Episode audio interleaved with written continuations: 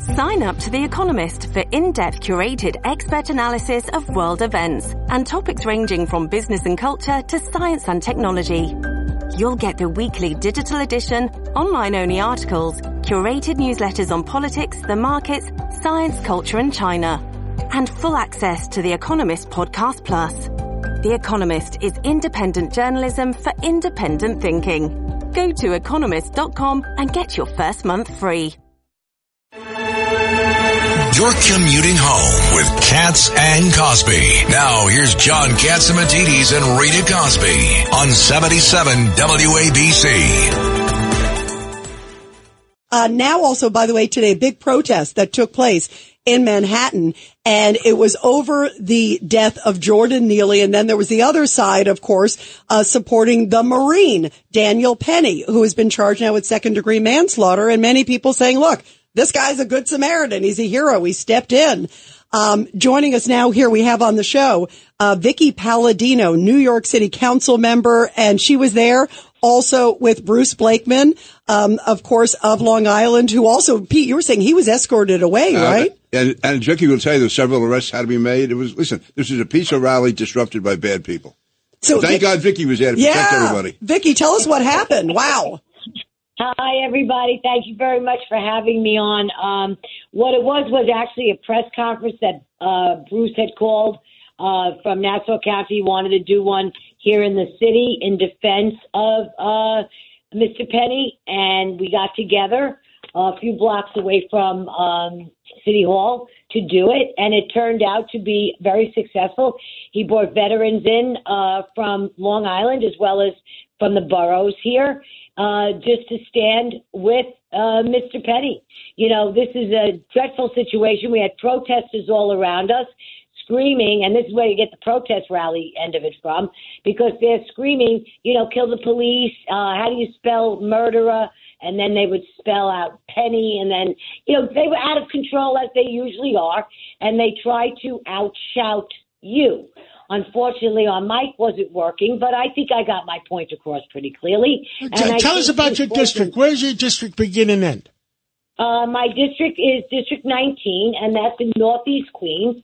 And I go from West College Point as far east as Little Neck, Douglaston, and the towns in between are Whitestone, Bayside, Bay Terrace, North Flushing, and uh, parts of, um, well, just about parts of Little Neck. Now, so tell me how you feel about this. I suggested to the mayor and I suggested to his assistants that uh, uh, there's 51 districts and 51 city council people. Seven, some of them we want to defund the police. How about if we defund their district and reduce the amount of police officers in their district, let their constituents know, and I'll put it in the, we'll put it in the, in the New York Post or the New York Times and uh, uh, and and and fund the districts that that want more police. Well, that would be great. John, well, actually, John, I said that at my State of the District. I did a State of the District, which nobody said they've ever seen a local politician ever do. I packed an auditorium to the max with standing room only, over 400 people. And one of the things I said as I went down my speech was that for all of those who do not want their police officers or want to defund them. My district that has risen so high in crime will gladly take whatever you don't want. And I could speak for myself when I say this to you, as well as the other. We're going to start t- t- telling it on WABC. We're going to start naming names Good. of people Good. that we're going to defund, that want to defund the police, and right. and we're going to urge the mayor to reduce police protection in those districts. That's a great idea. Yeah, well, they make out. And maybe the people then who actually go out and vote, let them see what life is like without a cop.